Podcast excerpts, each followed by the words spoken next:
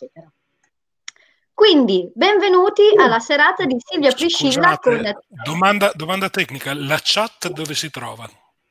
Uh, lo trovi sulla tua sinistra del computer, c'è uno schermo, una manina e un fumetto. Se apri il fumetto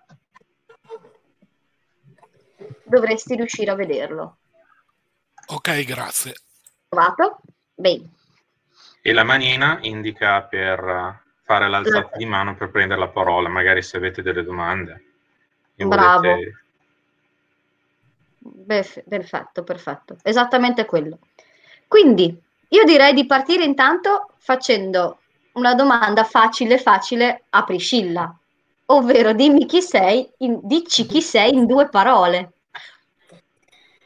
Allora, io mi chiamo Silvia Priscilla Bruni, il nome prometterebbe una stirpe nobile, non è vero. Vengo dai bassi fondi di Venezia e vivo in Toscana, ma diciamo che ho girato mh, molti anni per via del teatro, perché per me il teatro è un mezzo di trasporto, diciamo, che mi porta molto in giro.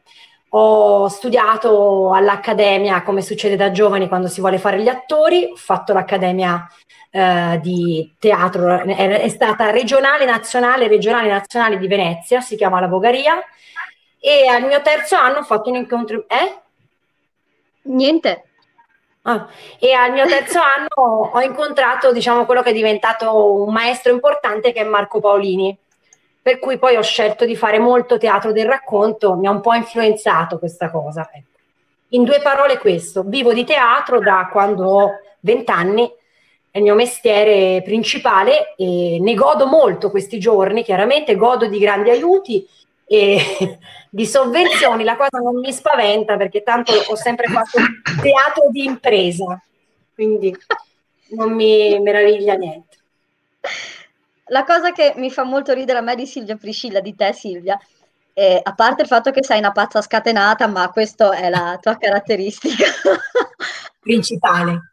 Esatto, per come abbiamo intitolato la serata è il teatro sociale, ma è inteso in una maniera un po' differente, un po' più ampia, è proprio un'altra questione, perché Silvia si mh, barcamena a lavorare con persone che tipicamente non parlano la nostra lingua o perché sono mm. stranieri, quindi lei se ne va in Cina, o perché magari lavora con persone autistiche, o lavora con i giovani che noi non capiamo. che è un altro linguaggio, chiaramente. Quindi è un teatro sociale anche il tuo. Sì, eh, diciamo c'è la definizione, molti detestano la definizione di teatro sociale, diciamo il teatro è sociale per nascita. Poi il teatro sociale è il teatro che facciamo per usarlo come strumento nella società, da non confondere con teatro terapia, questo lo dico eh, il teatro non cura, ammala, io lo dico sempre, e serve sicuramente a lavorare eh, per fare tessuto sociale e quindi il più grande luogo dove, dove si va è dove ce n'è più bisogno. Il teatro va sempre dove c'è più bisogno, è nato per questo. Il teatro va dove c'è il pubblico, come nel 1300, e diciamo che il mio pubblico e i miei fruitori sono diventati molto i giovani, nonostante diciamo il corpo invecchi, la mente no.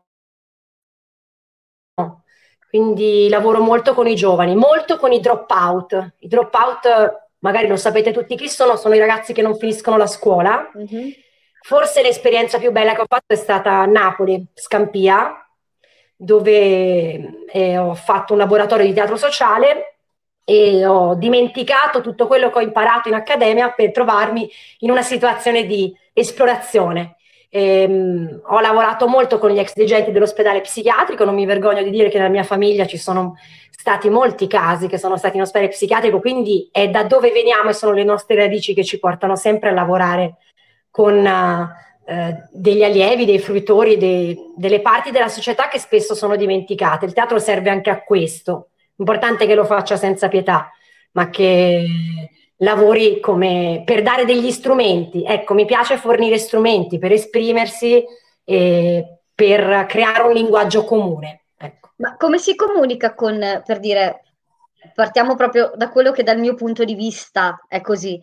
da, da, per me è il più difficile. Per me eh, comunicare con un autistico. Uh-huh. Co- perché uh, ce ne sono di tante tipologie anche. Certo, allora mh, mm, ci sa. Mh, mm, e poi scusami se ti interrompo, lavori anche con Daniele con Marcori. Sì, eh, adesso abbiamo iniziato a collaborare, insomma, anche eh, per... A me piacciono molto gli schemi che ha, sono difficilissimi, sono, per me sono molto... Uh, Sinisterra è un mondo anche matematico, però è molto affascinante. Quindi oh, lavoro e imparo molto da Marcori, tantissimo. E devo dire ho la strada costellata da maestri ai quali sono molto molto devota. Ci sono alcuni che non ci sono più, ho avuto la fortuna di, di frequentare per ogni mese dell'estate Marcel Marceau, perché Marcel Marceau veniva sempre a Siena e da lui forse mi è venuto questo interesse per il lavoro con chi ha più difficoltà di linguaggio, perché mi ha insegnato che il nostro corpo è il primo testo, quindi per rispondere alla domanda sull'autismo, quando parliamo di, di un livello chiaramente che non è lo spettro dell'autismo, parliamo dell'autismo proprio, Uh, il linguaggio del corpo è la prima cosa. Uh, si lavora sulle fasi del corpo, uh, sulle stagioni che ha il corpo, che sono in comune assolutamente con il lavoro dell'attore, più di quanto si possa immaginare. Ho Quindi capito. se noi immag- immaginiamo i livelli del corpo, il percorso che fa l'attore di solito è la riscoperta del corpo, quindi c'è un laboratorio molto bello che è di Marcel Marceau che viene poi anche nella scuola di Lecoq, quindi parliamo di gentona che lavorava sul corpo, ehm, parte dall'infanzia, quindi i primi gesti, poi c'è diciamo la preadolescenza, questo l'attore lo deve fare come percorso, è fantastico. E io lo faccio in tutti gli workshop o anche i laboratori permanenti, eh, nei weekend, ci lavoro tantissimo perché uno, uh, un attore, parlo sempre di attore, eh, o il ragazzo che sta facendo teatro eh, riscopre o scopre quali sono i livelli del suo corpo. E questo con i ragazzi autistici è stupendo, perché loro comunicano con il corpo. Come, cosa intendi per livelli? I livelli dell'età, dici? Quello che sto parlando dell'età? Eh, diciamo, scoprire i livelli. Scoprire i livelli. Se pensiamo a um, una, una metafora abbastanza semplice, eh, l'attore eh, fa un lavoro eh, di eh, riscoperta del corpo. Pensiamo a uno fa una passeggiata. Invece di fare una passeggiata normale, cioè camminare sempre nello stesso modo, prova a passeggiare, a passare attraverso le sue età, fino a che non si immagina l'età, diciamo, che è la vecchiaia, che è quella che mi appartiene al momento. Quindi uno parte e va dalla, dall'infanzia, dall'infanzia, divertentissimo per i ragazzi autistici è replicare la nascita. Se io mi piego e mi metto in posizione fetale, per, per spirito emulativo, il ragazzo che è con me lo fa subito, perché piegarsi è una cosa naturale, perché quando ti pieghi o sei morto o sta nascendo, una delle due, è immediato. cose semplici, cose molto semplici, però vengono chiaramente dal teatro. Quindi la marcia del, dell'età della vita è assolutamente un esercizio che si è inventato Marcel Marceau e che viene utilizzato da tantissimi attori. Bello, molto bello. E questo è il percorso, ecco. Io dico sempre di chi sono le cose che ho imparato perché se no mi sentirei una ladra e non potrei dormire la notte.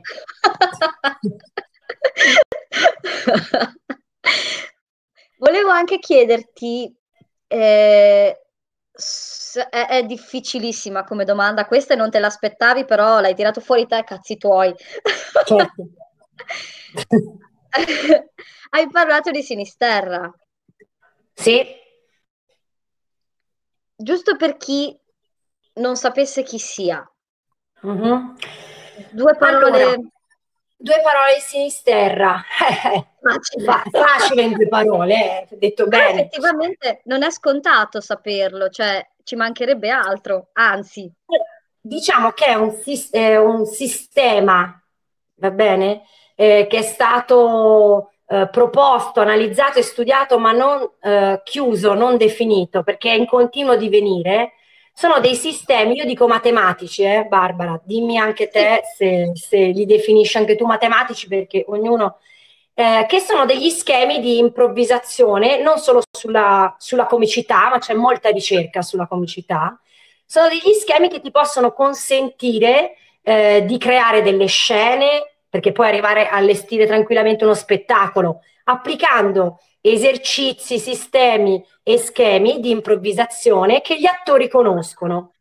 Diciamo ci sono dei codici, ora è difficile, bisognerebbe entrare proprio nel vivo e parlare, chiamiamo il Marcori subito.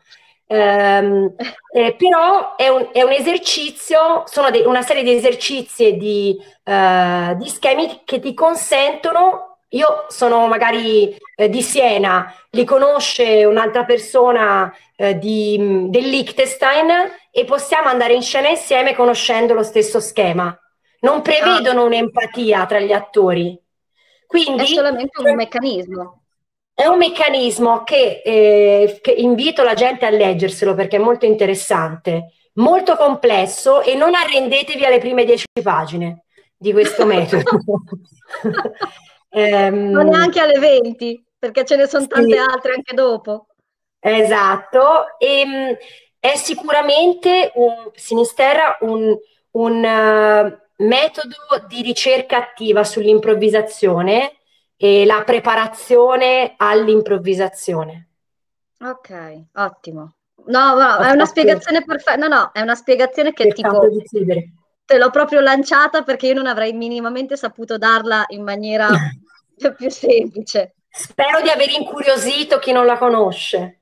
Sì, io vedo anche dei commenti comunque lungo la chat che si parla di Sinisterra, eccetera, eccetera. Ehm... Scusate l'interruzione, no, ero io che chiedevo se prende il nome da un signor Sinisterra, perché ho provato a cercarlo nel frattempo. Allora, prende il nome, però non era il vero nome, una lunga storia. E e è proprio viene, viene detto come metodo, come, come Costa, no? Costa è un metodo ma è anche un nome. Poi semmai se hai qualche... No, libro. ti posso mandare, sì sì, ha voglia. Magari qualche link di libro o meno, di sito che ne, passa, ne, pa- ne parli. Mi sto incartando. Eppure in spagnolo. Ok, negli anni 70, perché io cercando ho trovato ad esempio il manifesto del teatro di frontiera del signor Sinisterra. Esatto, è lui. E poi viene chiamato il metodo, come hai visto, Costa, come tutti i maestri. E mm, c'era, diciamo, negli anni 70 c'erano i, come avete, avrete visto in tante situazioni, c'è stato il manifesto Lecoq, c'è stato il manifesto Sinisterra, c'è stato il manifesto Kostia, c'è stato il manifesto... In Russia non facevano manifesti, nel resto del mondo sì. È, sta- è, stato un momento ultra attivo quello eh, per il teatro, però un momento ricco per i metodi. Eh, andarseli a spulciare è, un, è una buona idea in quarantena, secondo me. È molto interessante. Tra l'altro, Un'altra domanda che appunto sono un po' indecisa fra quale fra le domande dare, perché una è vorrei passare al tuo lavoro che fai magari, ehm, decidi tu con cosa andare avanti, o il tuo lavoro in Cina che fai con le donne mm. cinesi, oppure mm-hmm. tutta la parte che tu eh, hai a cuore, che è la parte appunto della resistenza eh. italiana. Allora, eh. io. Partirei, partirei forse dalla cosa più curiosa, ehm, dal teatro internazionale, che è una cosa strana. Sì. E ho detto all'inizio che il teatro è un mezzo di trasporto. E sono le storie che ci trasportano. N- nulla fu mai più vero nel mio caso. E, ehm, venendo dallo storytelling, cioè dal teatro del racconto, dopo essere stata diciamo, influenzata pesantemente da Marco Paolini, ho deciso di seguire le storie. Uh, cinque anni fa mi sono stati regalati dieci vestiti da sposa da una mia amica che andava in fallimento con il suo atelier di uh, Viva la sposa e che andava in fallimento. Giustamente non si sposa più nessuno se si pensa che io non mi sposerò mai diciamo che il dato di fallimento è molto alto. che barbara. Ehm, dieci vestiti da sposa, mi sono trovata io con la compagnia che ho che si chiama Topi Dalmata davanti a dieci vestiti da sposa. A quel punto ho detto facciamoci qualcosa dai vestiti e da lì eh, è nato l'interesse, già facevo teatro sulle donne, poi appunto parlando della partigiana magari viene fuori, avevo intervistato per cinque anni le ultime partigiane sopravvissute, quindi insomma forse un po' di interesse sulle donne lo avevo. E, niente, nasce questa, questa storia e nasce in un momento di crisi del teatro dove l'ho sempre fatto molto da sola o diretta da registi che hanno già loro la storia, ma io avevo la storia ma non sapevo come supportarla perché era una storia troppo grande. Quindi ho organizzato un, uh, uno workshop uh, internazionale con dei fondi europei per cui avevo fatto un bando mi chiamano la bandita perché riesco a fare i bandi e ehm, questo bando Ma perché come sei risulta... una bandita? Sì, sì, anche, anche. E quindi riesco a fare questo workshop con questo, con questo regista che secondo me è molto interessante perché ha lavorato vent'anni con Pina Bausch, che quindi non so se conoscete, comunque lui si chiama David Glass, ha lavorato vent'anni con Pina Bausch e ho detto forse qualcosa me lo racconta.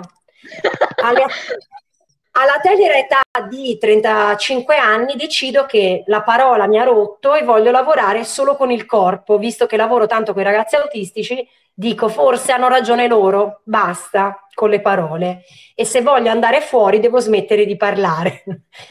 Nasce questo spettacolo fatto tutto di mimo, teatro di figura, mh, poco teatro danza, molto gesto e intenzione e corpo, tanto corpo tanto corpo con 82 kg lo puoi fare. Nasce questo spettacolo dove io aggrego molte donne, insomma, e mh, con questo regista poi eh, interessiamo eh, il Teatro di Pechino a questo spettacolo che si chiama The Brides. A quel punto arriva una collaborazione e, e ho iniziato a lavorare con le donne in Cina, dove non si può parlare chiaramente di eh, teatro contro la violenza alle donne, perché è difficile lavorare col governo cinese, ti chiedono tutto, e quindi vai lì per lavorare con le donne, perché le donne? E io ho risposto, perché ho dei vestiti da sposa, mai rispondere troppe cose strane. Quindi perché mi piacciono, perché mi piacciono le spose. Questa sera mi sono vestita di rosso perché i vestiti in Cina da sposa sono rossi. Il matrimonio è rosso.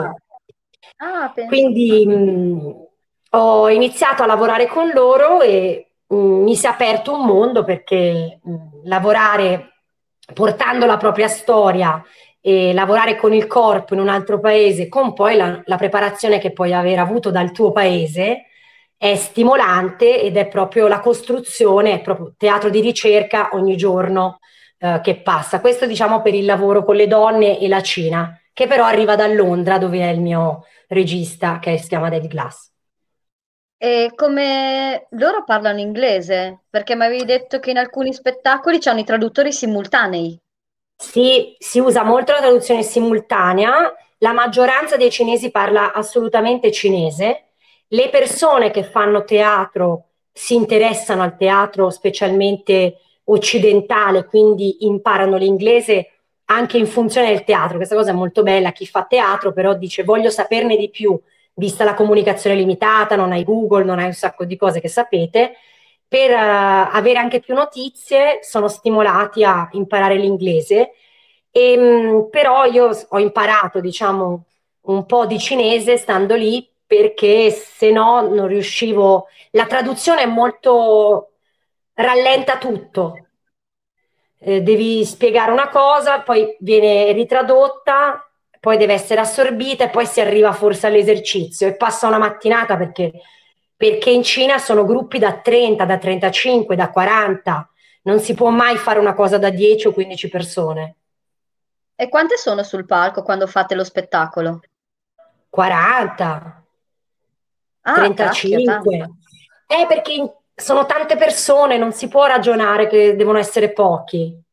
Tutti vogliono fruire e comunque rimangono fuori dai progetti. Quindi la cosa utile che mi arriva dall'esperienza con i ragazzi è saper lavorare con le masse, muovere le masse. A me piace molto. Quindi i movimenti corali, eh, i movimenti di massa, eh, proprio il teatro sociale si basa su questo, ma anche il teatro del racconto ai suoi albori faceva solo questo. Ho capito. Mentre per l'altro argomento, invece, del tipo di lavoro che fai sulla, eh, su quello che su, per quanto riguarda, no, non so parlare stasera. Vabbè. Chiamiamola logopedista. Ma sarebbe carina, c'è fra i miei amici? No, non ce l'ho una logopedista. Forse c'è fra queste persone. Non lo so, non lo so. Ehm, no, dicevo, anche la parte che riguarda la storia italiana, perché anche tu sei molto sì. interessata a quanto... Giusto? Mi piace tantissimo, sono molto appassionata alla storia e come tutti gli appassionati la vedo distruggere ogni giorno che passa. Siamo diventati il paese dell'oblio, ci dimentichiamo un sacco di cose. Sembra di essere un po' come quando Ulisse arriva nell'isola e gli danno questo loto. Secondo me è passato qualcuno con questo disinfestante e ha spruzzato il loto in tutte le case italiane, a parte l'ironia stridente. Ehm, la, chiaramente eh, la storia nasce da quello che hai in casa, da quello che vivi, no? C'è il nonno, eh, la nonna, ehm, il teatro del racconto eh, si basa sulla capacità, la voglia e il bisogno di raccontare una storia. Devi partire da lì perché sennò se non te ne frega un cazzo a te, perché gliene dovrebbe fregare agli altri di sentire Giusto. questa storia. Giusto. Spesso accade che ci sono storie raccontate, secondo me, da persone uh, che portano una storia perché è veramente interessante, ma non hanno il bisogno di raccontarla. E questa cosa a volte passa negli attori e se hai un po' di naso a volte te ne rendi conto. Quindi il teatro di racconto nasce da una storia che vuoi raccontare. La storia che volevo raccontare io um, nasce da um, un filone un po' taciuto che è la resistenza femminile. Eh, per cui sì, è vero, i numeri sono assolutamente minori, ma la cosa divertente per me, io ho studiato antropologia, sono laureata in scienze antropologiche, mi sono laureata, ci tengo a dirlo, sulle 187 versioni di La Peronzolo, quindi eh, una cosa utile, i miei genitori erano molto felici quando mi sono laureata su La Peronzolo, uno studio molto utile, perché ho detto faccio l'accademia di teatro e poi faccio qualcosa di utile che è laurearsi su tradizioni popolari La Peronzolo.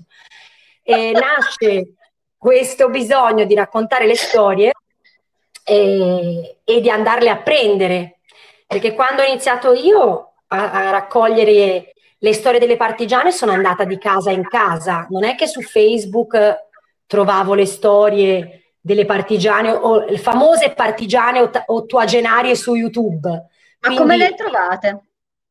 Eh, le ho trovate nei libri, negli archivi, chi aveva le medaglie, eh, dai giornali e poi sono tantissime le storie, bisogna andarsene proprio a trovare Forse la più bella storia, io ho preso dieci donne, eh, cerco di raccontare la storia delle partigiane, ma vi dico che è una storia dove aggiungo sempre dei pezzi. È arrivato a un monologo di due ore, la gente si taglia le vene fra un po', c'è una ragazza che canta, che io tiro fuori fisicamente, la tiro fuori quando vedo... no, scherzo.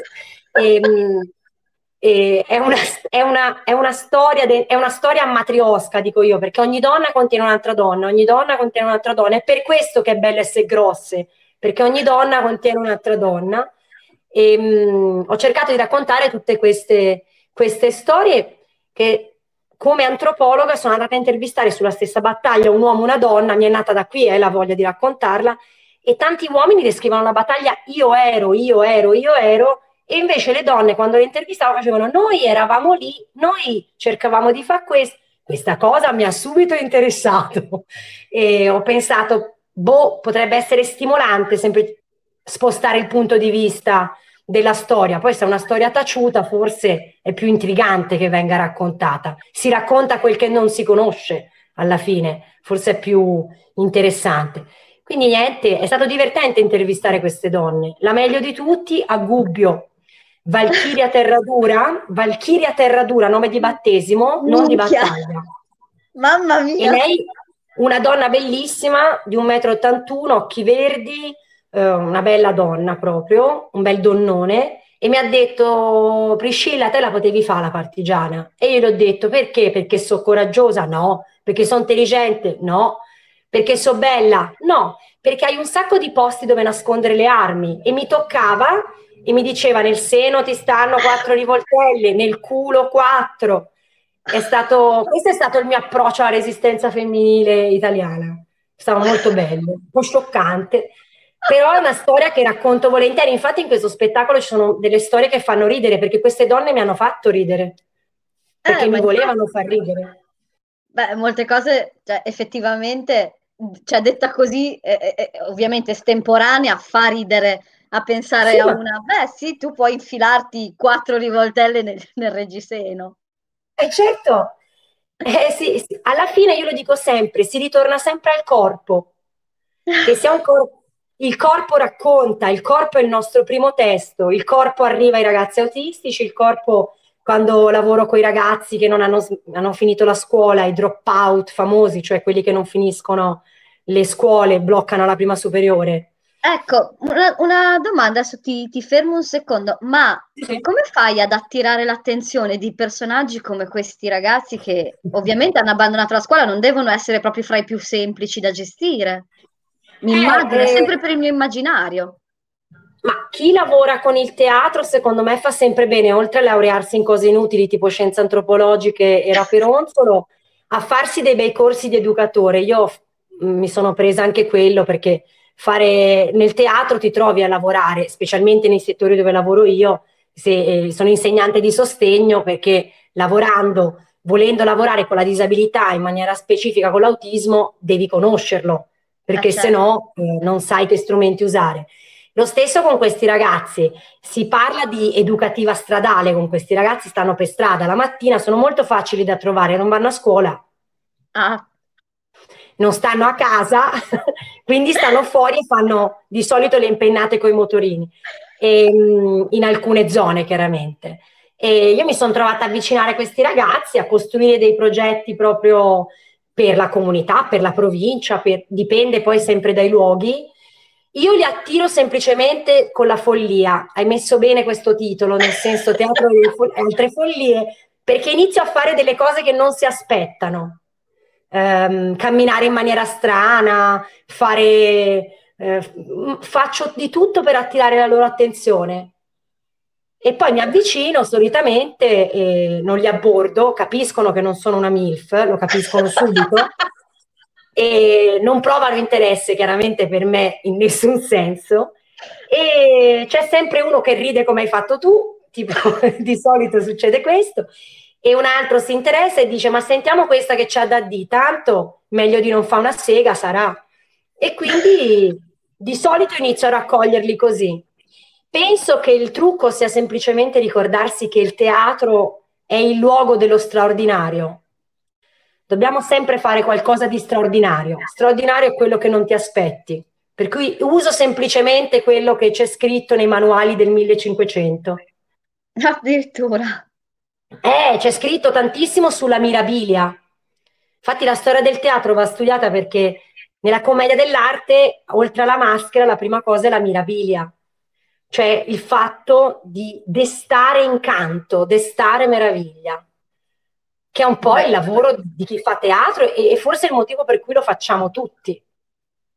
Sì, effettivamente potrebbe essere un- una bella interpretazione riuscire a destare meraviglia negli altri. Eh, E, e te sei parecchio colorata e devo ammettere che sei una persona che attira l'attenzione, effettivamente. quello sì, Forse non bene. sarebbe neanche il tuo mestiere. No. Ma con, ehm, ad esempio, che ne so, che tipo di spettacoli gli proponi a, mm, che ne so, disabile o, o un autistico, anzi, scusami, o a un ragazzo che non- è giovane ed è lontano da te? Eh, quando si lavora insieme in un workshop, dici, in un laboratorio? Sì. Allora, mh, come in ogni spettacolo, io parto dalla storia che interessa al gruppo e a volte si dà per scontato anche quando si fa teatro, non tutti ci mettiamo sempre in cerchio, che è una buona disciplina che mi ha reins- reinsegnato il mio maestro, che è David Glass, che ha lavorato per anni anche con eh, i Navajo, proprio, cioè esiste la Navajo University, quindi gli indiani veri d'America, e che fanno il cerchio per fare qualsiasi cosa. Quindi sono ripartita, riparto con loro dagli esercizi elementari, perché spesso i ragazzi non riescono, autistici vi dico che è difficilissimo, ma il contatto visivo si può riuscire a stabilire con molta fatica, con moltissima fatica, ma può essere una bella ricerca, un bel viaggio con i ragazzi.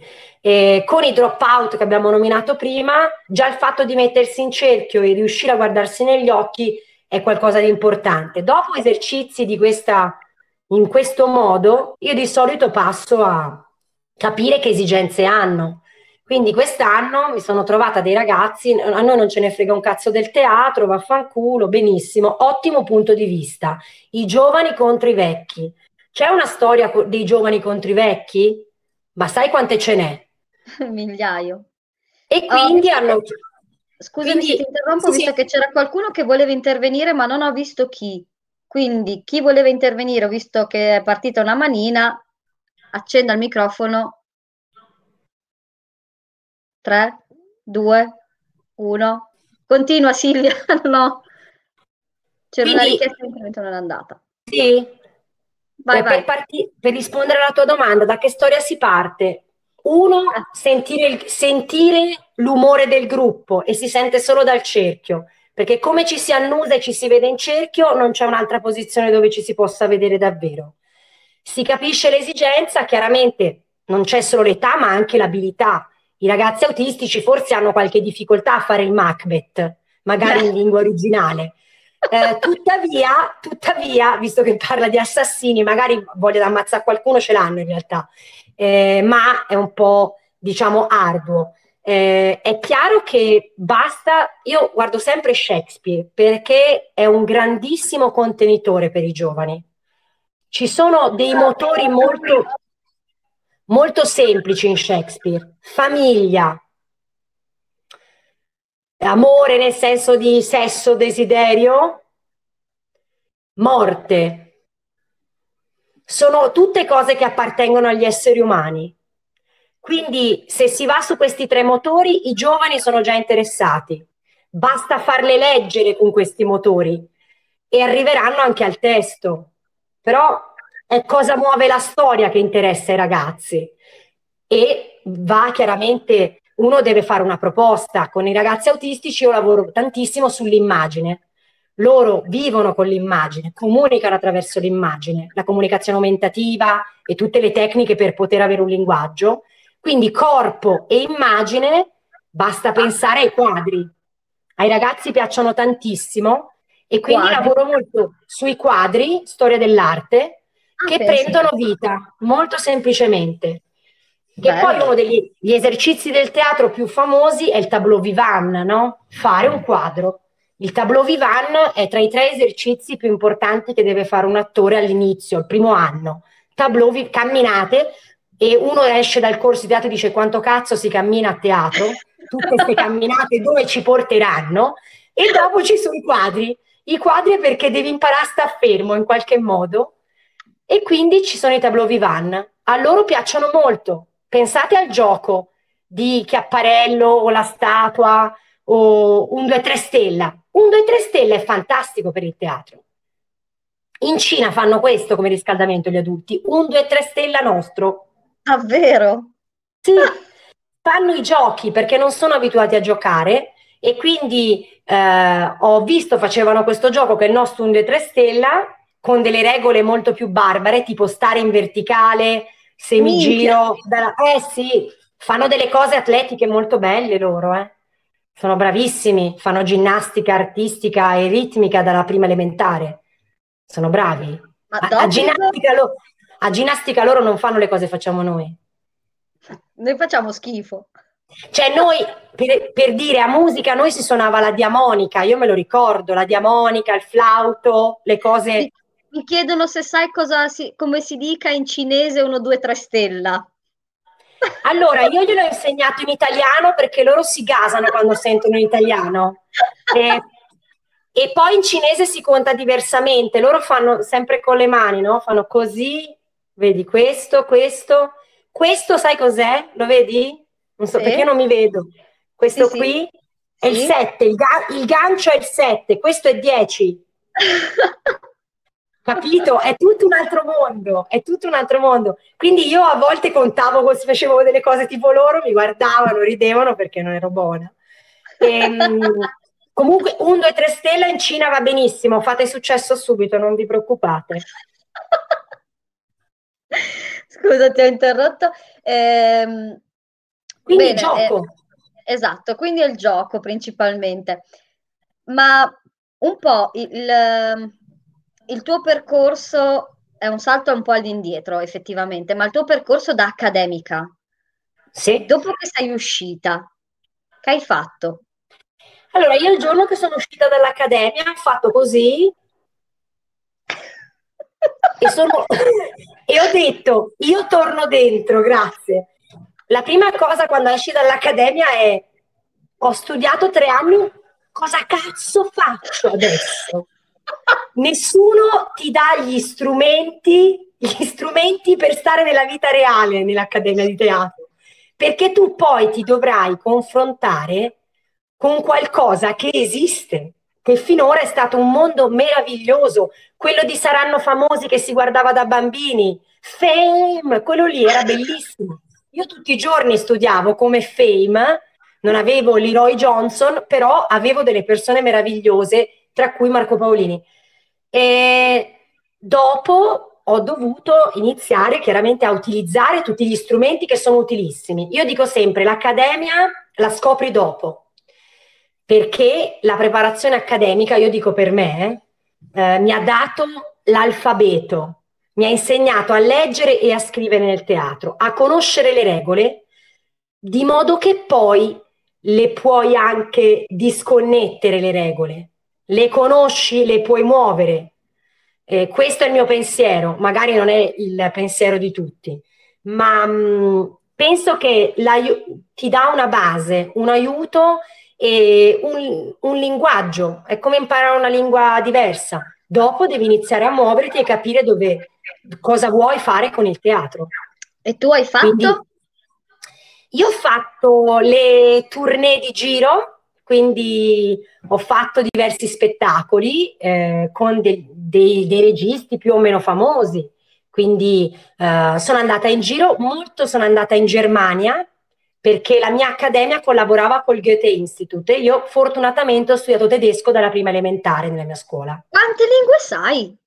No, poche. So l'inglese, il tedesco, lo spagnolo, il francese lo metto dopo lo spagnolo e vabbè, il cinese che sto imparando, ma non lo so, non lo metto assolutamente, so dire dieci frasi. Non, non vale quello. Però eh, il tedesco mi ha aiutato a vedere i teatri tedeschi, che sono stati per me un'illuminazione. Perché? Altro perché sono il sistema tedesco teatrale è un sistema che mi ricorda, mi ricordava, poi io ti parlo di tantissimi anni fa, quindi io sono andata lì, avevo 21 anni e ho fatto diversi spettacoli. Chiaramente la Bulgaria di Venezia si fondava su Bertolt Brecht, eravamo i campioni di Bertolt Brecht nel mondo, nel mondo italiano. Quindi io facevo sempre Jenny delle Spelonche oppure un'altra prostituta, Mutter Courage, non ho mai fatto ruoli che mi piacevano, mai. Sono sempre stati dati a un'altra. Io vivo con... Come gestisci Io... i ruoli che non ti piacciono? Trovo la storia che mi interessa. Se il ruolo che mi piace è Giulietta, ma mi fanno fare la balia come è successo a me, io trovo la storia della balia, perché dentro la balia c'è un mondo. E se, ho, se mi viene posta la difficoltà, la prima difficoltà per un attore è Lavori, è il tuo primo lavoro, ti danno un ruolo che non ti piace, ma tu vuoi lavorare, vero? Sì, ti prego, ti prego, faccio anche il tasto, faccio il carretto di Mutter Courage, fammi lavorare. E io così ho preso tutti i ruoli e, e poi ho cercato di renderli potenti, perché si sa che a volte gli attori minori vengono più fuori, dipende dall'energia delle persone. E per quanto hai fatto l'attrice a giro? Eh, Allora, ah, l'ho fatto a periodi di intermittenza, sia nel nostro beneamato paese, eh, quindi ho fatto... Che facendo... una brutta roba, quando hai detto beneamato ho avuto paura. no, no, non le dico le parolacce. Ma va a cagare. e, ehm, in questo cazzo di paese ho fatto il gabbiano di Chekhov in tournée. Che palle! Eh? Che palle il gabbiano di Chekhov, scusatemi, è un mio sposo. È bellissimo, è bellissimo. E l'ho fatto con dei registi, vabbè.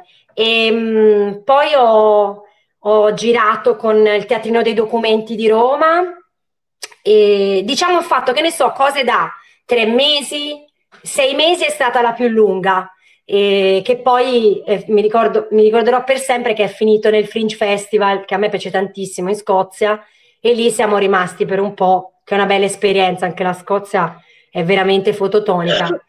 E, ehm, mh, sempre Chekhov, so perché mi è sempre capitato Chekhov alla fine. E il tuo preferito? Quindi, degli autori? cioè, esiste? È possibile definirne un, un preferito tra gli, att- sì, tra gli autori? Certo.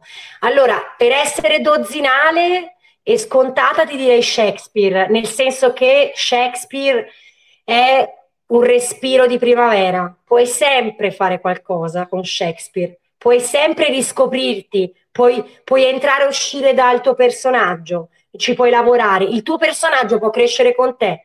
A vent'anni la mia balia, se la faccio ora, sarà diversa e sarà un viaggio nuovo, perché Shakespeare te lo consente.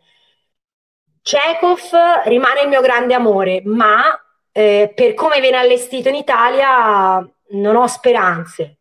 Perché, perché tu Chekhov... lo trovi divertente.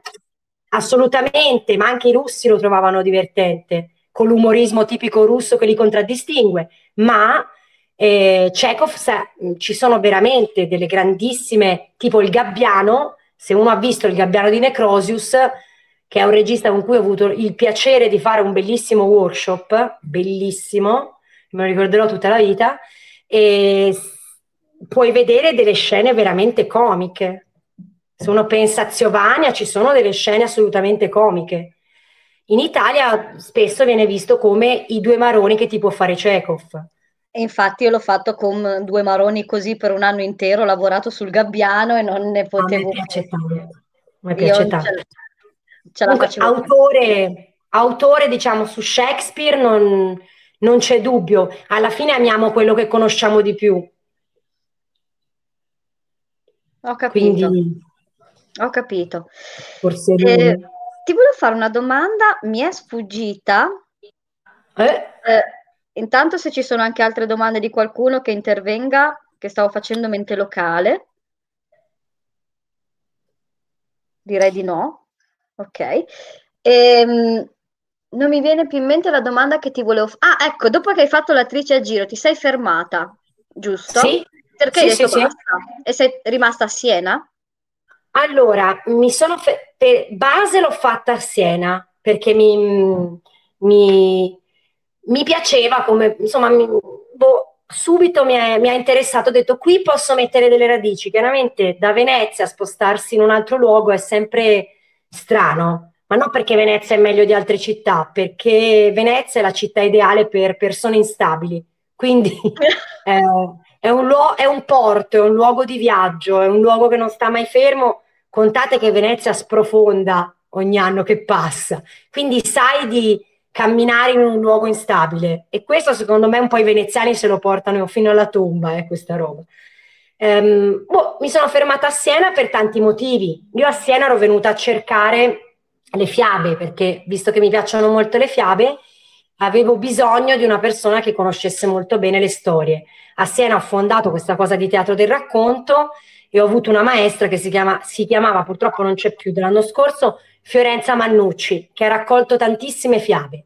Calvino è morto a Siena perché stava anche lui cercando le fiabe a Siena ah. e è venuto, racco- è venuto, a raccogliere le fiabe toscane qui e ci si è intrattenuto per un anno rispetto agli altri luoghi perché Siena è una provincia molto larga, c'è molta campagna, è poco sviluppato, non ci sono fabbriche, è un luogo molto rurale e quindi le storie stanno bene eh, dico io, fra le, st- le, stalle e le zecche. Eh, ci, ci, ci, stanno bene, ci, ci, si inquattano bene. Quindi è venuto a cercarle, tanta gente è venuta a, ricercare le storie da queste parti. Quindi io ho fatto base in un luogo dove ci fosse tanto materiale uh, di storie, perché mi piace, di storie e possibilità. Poi Siena è, è un luogo piccolo, un, un enorme borgo, quindi si presta tantissimo a fare teatro del racconto, teatro all'aperto, teatro natura, come faccio io, uh, itinerante, tutte queste cose qui, o con Però le opere tu, d'arte. Tu hai anche un'altra passione per un altro un, un'altra favola, un'altra... te piace tantissimo Rodari? Tanto, tantissimo. Ma infatti quello l'ho scoperto da, da bambini, si sa sempre. Poi non, non, si conosce mai la storia di Rodari, che in realtà è legatissimo anche lui alla storia della resistenza italiana. E molti non, ignorano questa cosa, quindi le, è bello per le favolette, ma per le sue azioni dissidenti un po' meno. E, le, la cosa divertente è che lui ha provato a fare una rivoluzione scolastica di quelle bombolore, ma non gliel'hanno fatta fare. e la grammatica della fantasia, diciamo che è il lavoro di questa rivoluzione eh, scolastica. E è quello che sto facendo con Francesco e con Burrone, con Mirko Manetti. Esatto. Eh, che ho sempre il mondo del match lo, in tutto questo mio muovermi ecco, in continuazione. Giusto. Come, come, hai fatto a impantanarti anche tu nel mondo del match? allora, sono venuta a Siena per le fiabe e anche perché vedevo su Rai 3 i campionati di match di improvvisazione teatrale. Chi, e quindi sapevo che c'era il fondatore a Siena e a Siena c'erano il fondatore dei match di improvvisazione teatrale, l'assistente alla regia di Marcel Marceau e Marcel Marceau che veniva tutte le estati qui e poi c'era Pina Bausch che veniva nelle campagne senesi. Io ho detto, forse vado a Siena a vedere che fanno quest'estate. questi, ho, ho, ho, incrociato più gente in questi campi che, che all'aeroporto, all'aeroporto, di Boston. Quindi eh, ho detto, vabbè, andiamo a vedere che fanno. E, ehm, infatti ho incrociato il Burroni e poi stava a Roma, perché Francesco Burone è stato molto tempo a Roma, e quindi ho fatto i laboratori con il Palanza. Ah, Palanza. Sono stata un'allieva del Palanza che mi ha detto che cazzo ci fai all'avviamento? Io non dissi dell'accademia perché mi vergognavo molto. Mi vergognavo di uscire dall'accademia e stavo zitta. Mi misi lì a fare delle cose e mi disse, mi prese da parte e mi disse, scusa, ma perché sei venuta a questo corso? E ho detto, perché voglio imparare il match. Mi fa, per favore, vai nell'altro livello. e quindi iniziai, direi, dopo poco a fare dei match. Però questo e... è stato anni fa, perché tu poi hai, hai, lasciato sì, sì. e sei poi tornato sì. da poco in realtà. Sì, io ho, ho, fatto da molto giovane tanti tanti match, so, ho fatto una scorpacciata di match che me la ricordo ancora, con i brontosauri del mondo del match. Quindi ho conosciuto gente veramente. Ragazzi, ho visto, c'è il T-Rex, no, a parte gli scherzi, però insomma, eh, ho conosciuto tanta gente. Io ero una ragazzina rispetto a tanti altri e mi hanno detto: Dai, vieni, ti diverti, una banda di matti. Però sentivo il bisogno di fare anche le altre cose, ecco, di non fare solo questo, che è divertentissimo. È una grandissima palestra.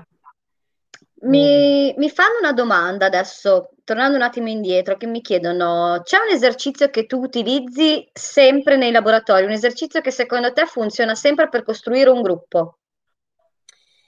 Eh, eh, sì, allora io uso molto il gioco, vi dirò due cose. Per vedere cosa succede alle persone metto le mani così, eh, sapete il gioco quello... Sì allora, faccio fare questo. Appena il gruppo si conosce, prima cosa faccio un cerchio.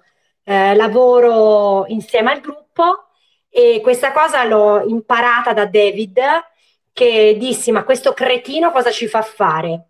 E questo gioco, questo, questo cretino che ha fatto le coque e Pina Bausch, così io, questo ciccione cosa vuole? E, ehm, e, mi, e dissi al cerchio e metto, sai Silvia, tipo Karate Kid, io e questo maestro siamo, ho un bellissimo rapporto, siamo molto amici, eh? io lo tratto così, però anche lui tratta me, mi chiama idiota. Eh. Quindi eh, con le mani così, vedi, no? Diventano rosse, ti fai male. Questo gioco è un gioco rivelatore. Capisci chi, si, chi rischia, capisci chi ha voglia di giocare, capisci chi gioca sempre sulla difensiva. Questo è un gioco per osservazione anche dell'insegnante. Poi ci sono, secondo me, degli esercizi molto belli di gruppo, cioè il, gio- il gioco, l'esercizio del corifeo, penso lo fate spesso anche quello, non lo so, eh. eh Dipende come co- cosa intendi tu. Quindi corifeo, una persona davanti, ci sono 20 persone dietro, coro greco tipico, ah. messo a piramide, gesto e poi ah, e lo cambia, seguono. E lo seguono, ma non è lo specchio, nel senso che poi potrebbe iniziare quello dal lato estremo destro, sinistro, certo. dal retro, sì, sì. quindi questo sempre e fa subito gruppo, perché la sensazione della gente è partono tutti un po' divisi, ma il coro greco si sa che ci si tocca e come diceva il nostro amico Lecoq, gli attori io li facevo annusare finché non sudavano, sapevano di schifo, perché così si sentivano davvero. Questo era le coc. Io sono stata un po' più edulcorata e dico, partiamo così, cioè fate pure il coro. Le persone non stanno automaticamente attaccate, parlo di una cosa poi durante questo Covid, le persone non stanno automaticamente attaccate. Dopo, quando io gli chiedo di stare vicini, chiedo qual è la differenza e tutti notano che sentendo il corpo dell'altro sono riusciti ad andare insieme. E questo per il gruppo è veramente un grande esercizio. E l'altro esercizio che aiuta sono le schiere, camminare tutti insieme proponendo tipo la banda, tipo le majorette. Sono sì. le schiere, quindi facendo dei gesti e poi si lavora con la parola. Gli esercizi che faccio fare all'inizio ai gruppi sono questi qui e funzionano sempre. Perfetto, grazie. In tutti i paesi. Eh, ok, allora, sì. prima si stava dicendo appunto che tu comunque hai un sacco di, mh, mm, come si dice, ehm, di progetti all'attivo, giusto? Anche perché tu hai una scuola con tantissimi allievi, cioè tu hai tanti sì. allievi. Sono tanti, sì. Eh, uh, e, e, tu... Cioè... Vai, vai, vai. No, no, dimmi, dimmi. Vai, vai, finisci, finisci. Uh, mi, sta, mi, stanno facendo un'altra domanda. Guarda, intanto ti faccio questa domanda, intanto che sì. è possibile approfondire anche con qualche esempio l'approccio con i ragazzi autistici e il teatro. Di che genere però questo, scusami, questi, che, che esempi si vogliono fare? Ah, microfono, microfonati tu che hai fatto la domanda. Apis. Chi è Apis? Boh. Se si palesa.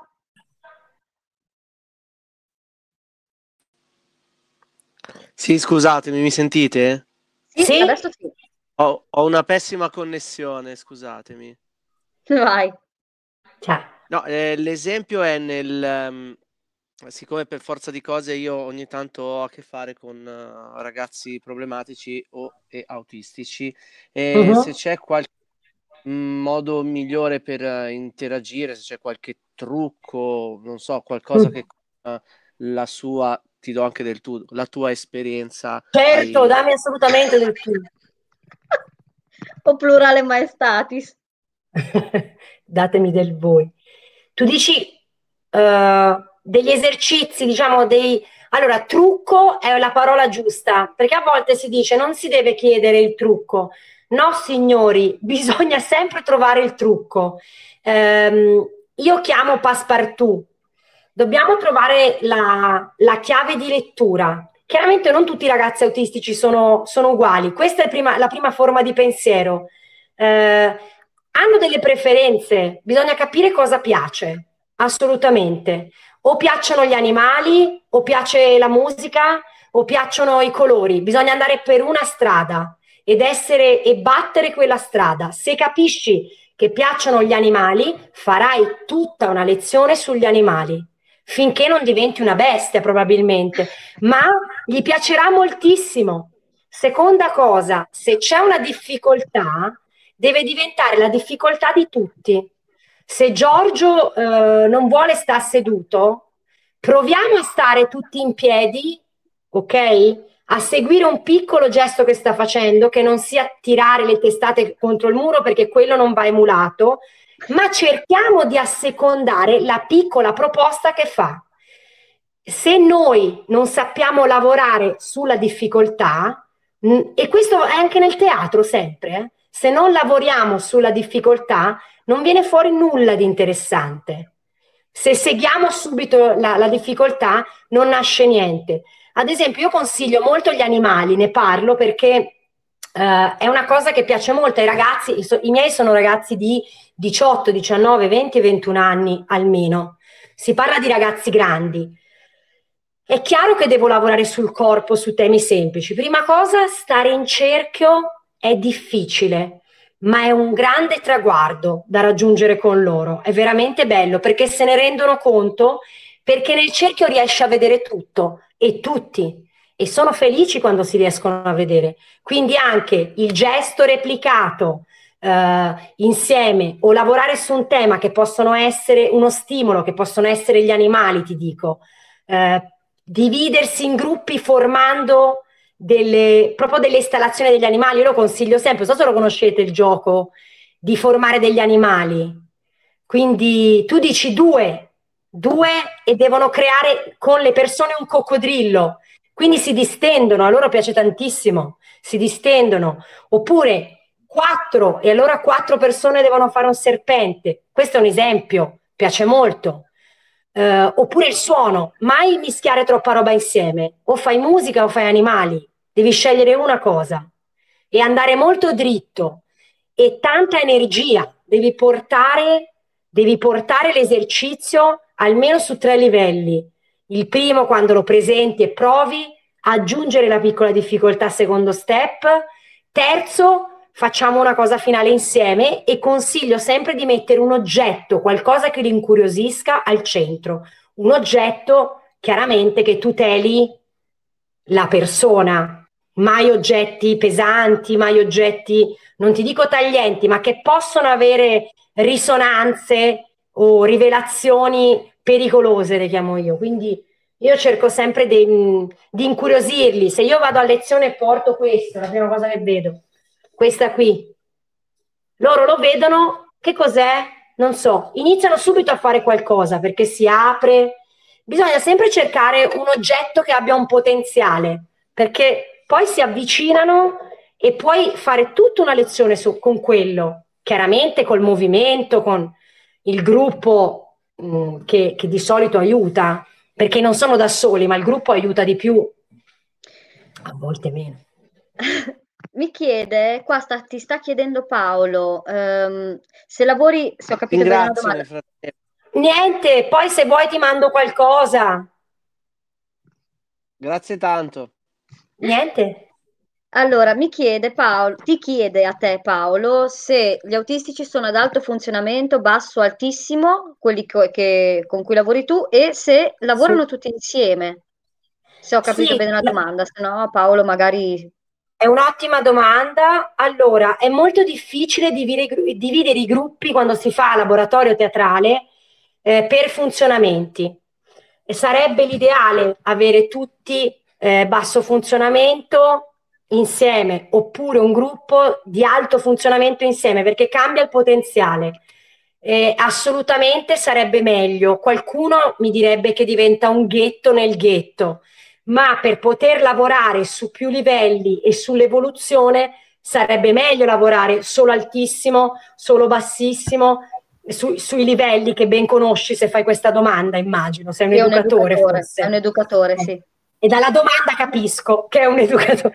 E, ehm, tuttavia, nella realtà, come, come, quando sono uscita la prima volta dall'accademia, la realtà mh, è sempre contro, no? ci rema contro come, come operatori. È difficile dividere perché non ci sono le possibilità e spesso io mi trovo a interessare le famiglie perché il progetto di fare teatro con ragazzi autistici eh, nasce dal, dal problema del dopo, no? dei 18 anni, io lavoro molto con loro, certo. perché in Italia dopo i 18 anni l'autismo è dimenticato. Questa è una mm. battaglia che cerco di combattere da anni. Aspetta come se... qualcuno, vuole, qualcuno vuole parlare, ma non riesco a capire se stia intervenendo Paolo. Eh, sono io, va. Ah, ok, stavi domandando un'altra cosa? No, no, no, vabbè, cioè, co- condivido in pieno quello, quello, che sta dicendo. Ah, ok, ok. Mm, no, la, nel, nel senso co- che mi chiedo, ehm, mi, che fa, facendo teatro anch'io con, eh, con, le disabilità, eccetera, mi chiedo, ma eh, tu lavori solo con eh, disabilità o hai classi miste, cioè normodotati e ragazzini autistici? Tutte e due le situazioni. Per eh, okay. me, prima parlavo insomma con Barbara, una caratteristica di quello che faccio è il teatro intergenerazionale, quindi lavoro molto con le età diverse e mi piace il teatro di integrazione. Sì. E semplicemente gli adolescenti che fanno il mio laboratorio di teatro, che sono un'ottantina, che fanno dei corsi privati, poi ci sono quei privati, dico fai il laboratorio in una, in, nel tuo teatro, nel tuo spazio teatrale.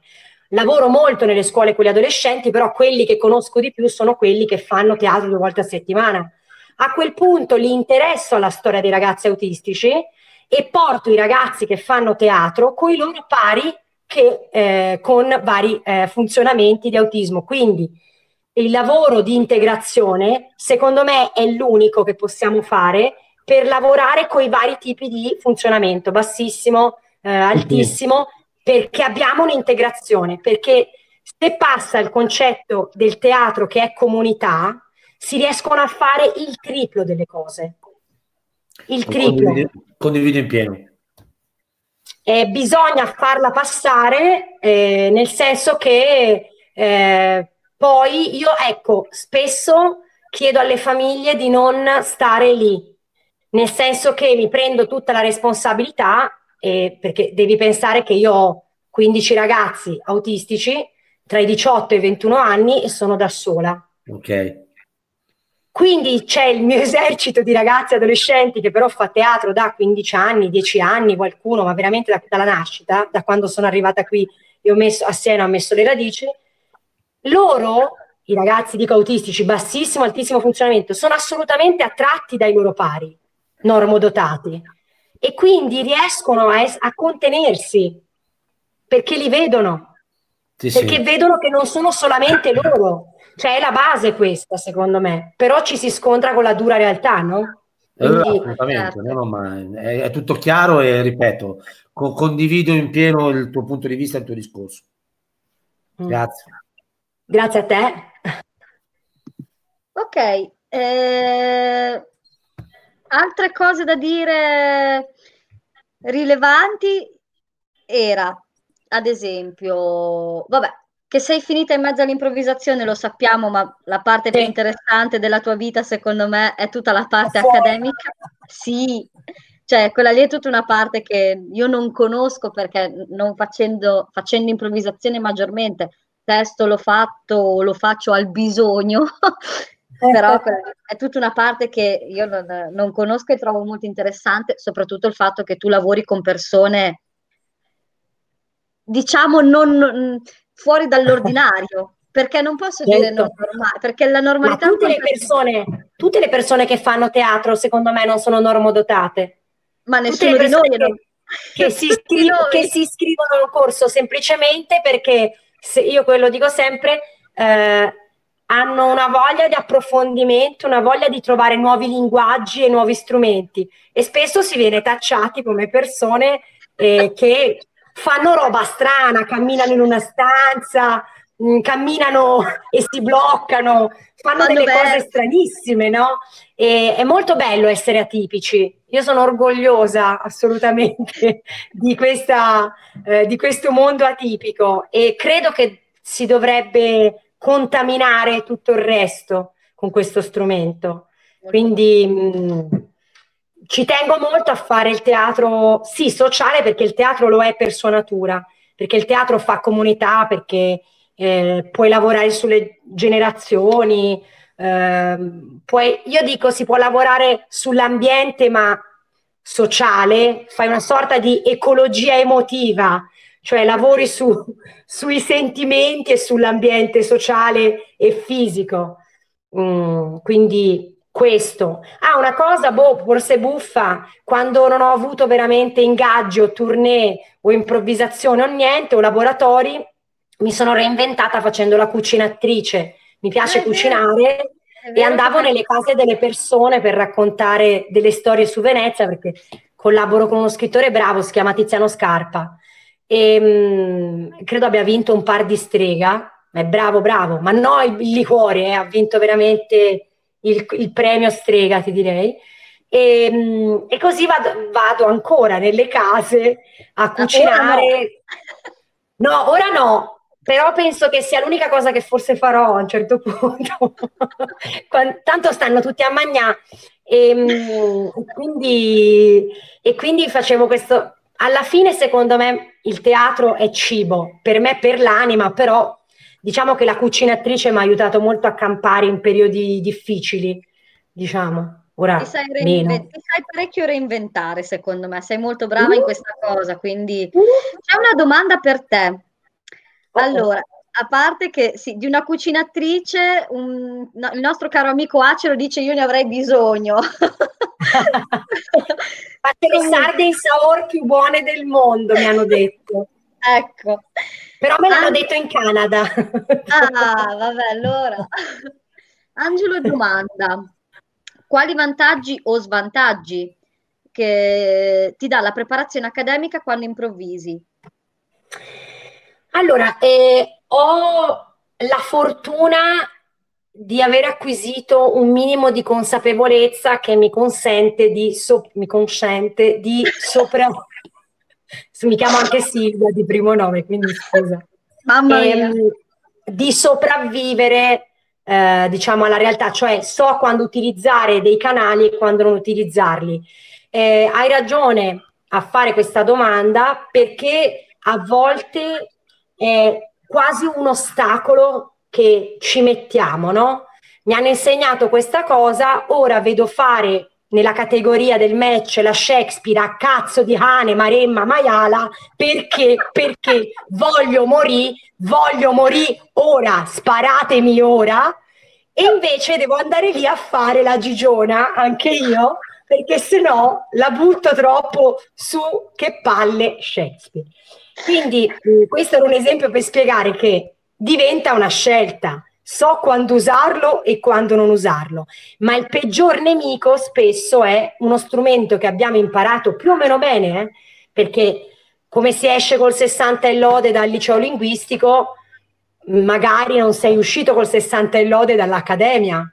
L'accademia per me è nel momento preciso in cui fai così e esci. Quindi tutto quel che sai, dimenticatelo. Poi tornerà. Sono conoscenze come legarsi le scarpe. È come respirare, ti viene naturale, devi capire però in che contesto utilizzarlo e incanalarlo e metterlo a servizio, non a esempio o a dimostrazione di quanto sei fico perché hai fatto l'accademia. Può servire molto l'accademia nell'uso della voce, che viene fatto in maniera scorretta, per lo più nei casi. E mh, eh, in tanti casi viene fatto un po' così. O ad esempio l'uso del corpo. Io dico sempre che si usa troppo poco il corpo. E invece quando sono andata ad Acatomba, che sono gli spagnoli, mi ci sono divertita come una pazza con gli Acatomba del match di improvvisazione, che poi vennero assieme. Oh, sono eh, stavano a casa mia, nel, nel podere. Sono venuti, sono venuti pochi mesi fa qua a Reggio sono state a casa mia e nel podere abbiamo mangiato e poi abbiamo fatto uno spettacolo insieme a Monteriggioni che si fece il match medievale.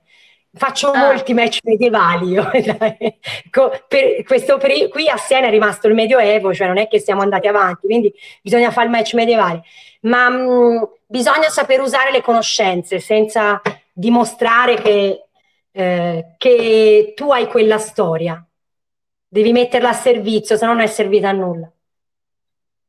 Allora, Angelo poi mi è parso di capire che voleva, volesse anche intervenire, che è quello che ti ha fatto questa domanda. Non ho capito se ne volesse fare un'altra oppure no. Sì, eh, un'altra, anzi due, un'altra legata, legata all'accademia e all'improvvisazione.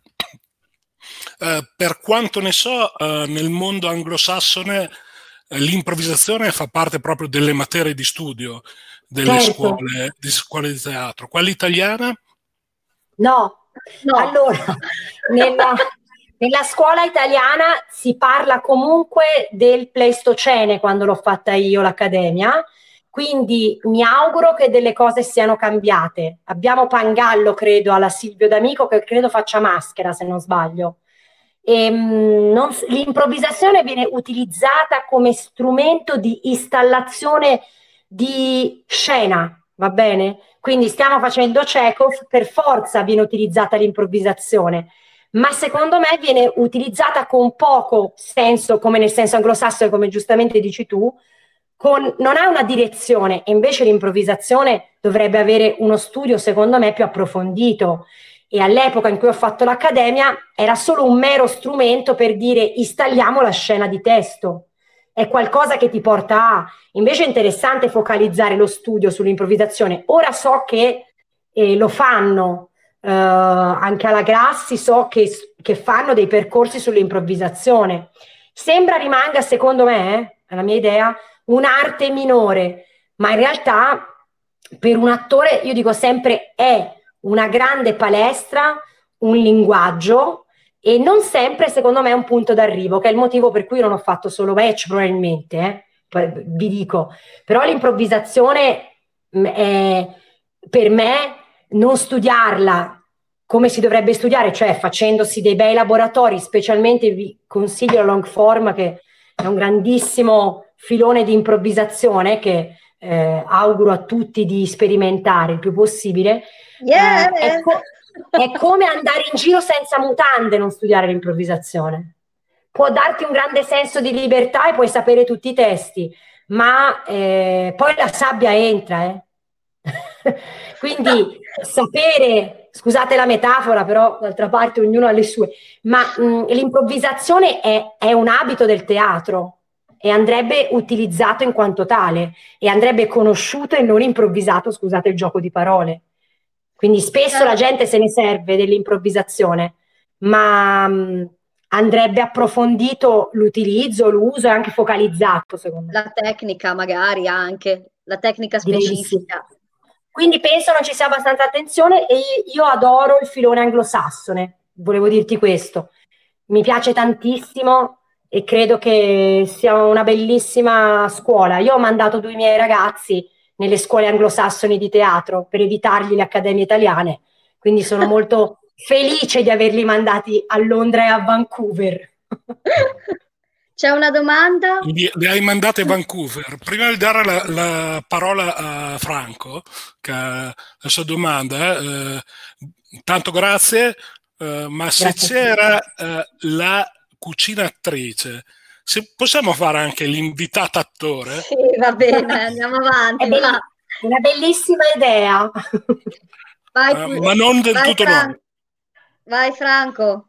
Buonasera. Buonasera. Io ho ascoltato, ciao, ho ascoltato con molto interesse e eh, siccome faccio il medico, eh, ah. mi, interessa, mi interessa molto sapere eh, una cosa speci- che può sembrare specifica, ma che in realtà ha che, apre tanti scenari, che riguarda i neuroni specchio.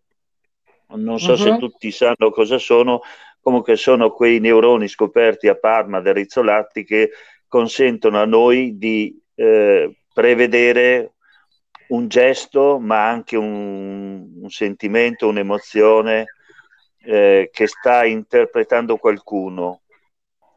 E, eh, c'è letteratura fra, su questo rapporto fra teatro e neuroscienze perché è un ambito non solo di ricerca ma anche applicativo. Penso per esempio a come addestrare eh, i medici e gli infermieri del futuro. Il teatro può essere dell'improvvisazione, può essere una grande scuola. So che a Chicago c'è un convegno eh, dei medici sull'uso dell'interpretazione, dell'improvvisazione eh, nell'ambito in Italia medico. c'è comunque, Franco, si fa, si fa già ogni tanto, poco, um, ma esiste. So eh, che... appunto, ero interessato a sapere di più di questa cosa e perché ho seguito con interesse la questione dell'autismo, che ovviamente è una declinazione certo. di questa questione. Eh, c'è una neuropsichiatra che eh, è di Livorno, con cui io so, per adozione sono in una famiglia di medici. Eh, a parte il mio fidanzato, io ho scelto solamente quello eh, musicista, quindi vivo una bellissima situazione, l'attrice e il musicista in questo momento. Il resto della famiglia sono tutti medici e ho molta, molta vicinanza, quindi anche interesse e mi piace collaborare perché pensare di lavorare con gli autistici senza un, uh, un vero supporto, perché lavoro con due neuropsichiatri, ogni volta che c'è il mio laboratorio ci sono. E stiamo insieme percorrendo questa strada che ci interessa, che adesso eh, mi sono avventurata ora, eh, eh, per, mh, abbiamo fatto anche dei video per uh, utilizzare uh, questi, il, il, fatto, diciamo, io lo chiamo teatro del gesto, con la corrispondenza e la previsione, stiamo filmando con l'autorizzazione naturalmente dei genitori, eh, certo. che sono anche per nostra fortuna il presidente dell'associazione autismo Siena e Toscana, quindi ho mm-hmm. grande fortuna in questo. Mm, stiamo supportando questa fase, io dico di ricerca, con la parola veramente non, non sono un medico, quindi io provo solo a fare lo strumento eh, che innesca questa piccola ricerca. E, ehm, e, so che ci sono degli studi a Parma, ma non ho incontrato ancora questo, questo medico.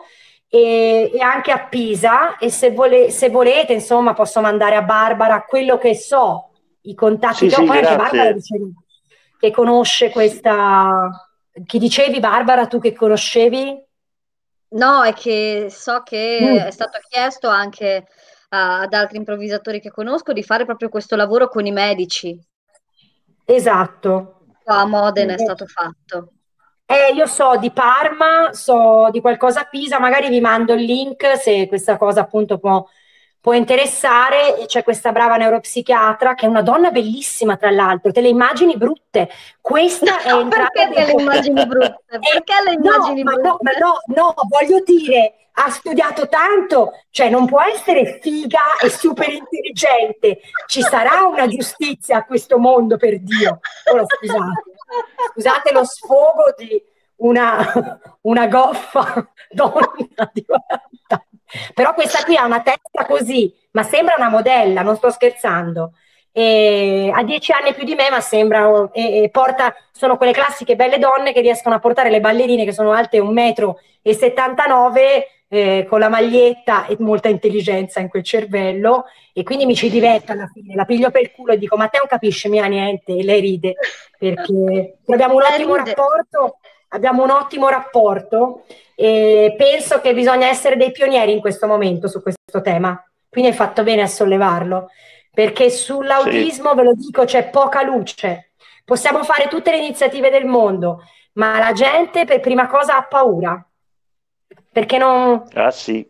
Si ha paura di quel che non si conosce, le reazioni dei ragazzi autistici, io lo dico sempre, spezzo sempre la lancia, ho lavorato con tanti tipi di disabilità, lavorato con, con ragazzi down, con di, diciamo ritardo mentale, insomma tanti, tanti, tanti, tanti, tanti perché eh, di, mi dicono che, che mi seguono, io sono anche abbastanza pioniera in questo, L'unica cosa è che non, non, ho quasi mai paura, mi butto proprio, mi metto a disposizione, me faccio pure menà, però ehm, diciamo che l'autismo è proprio una cosa che sto seguendo ormai da una quindicina d'anni in maniera assidua, perché c'è poca mm. luce che va portata e anche molto, può essere tanto d'aiuto l'esplorazione. Quindi spero che più gente si interessi, più gente di tanti fronti, ecco cerco di mandarti quel che so attraverso Barbara. Sì, Grazie. e poi tra l'altro eh, io dopo poi magari farò un post dove magari metterò i contatti di Priscilla, così certo. chi, è, chi, è, mio amico su Facebook può contattare te e viceversa. Certo. Va bene. Con molto, molto bene. Grazie. Grazie. Se ci sono altre domande, parlate ora o tacete per sempre. Ti ha, qualcuno ti ha già mandato una richiesta di amicizia?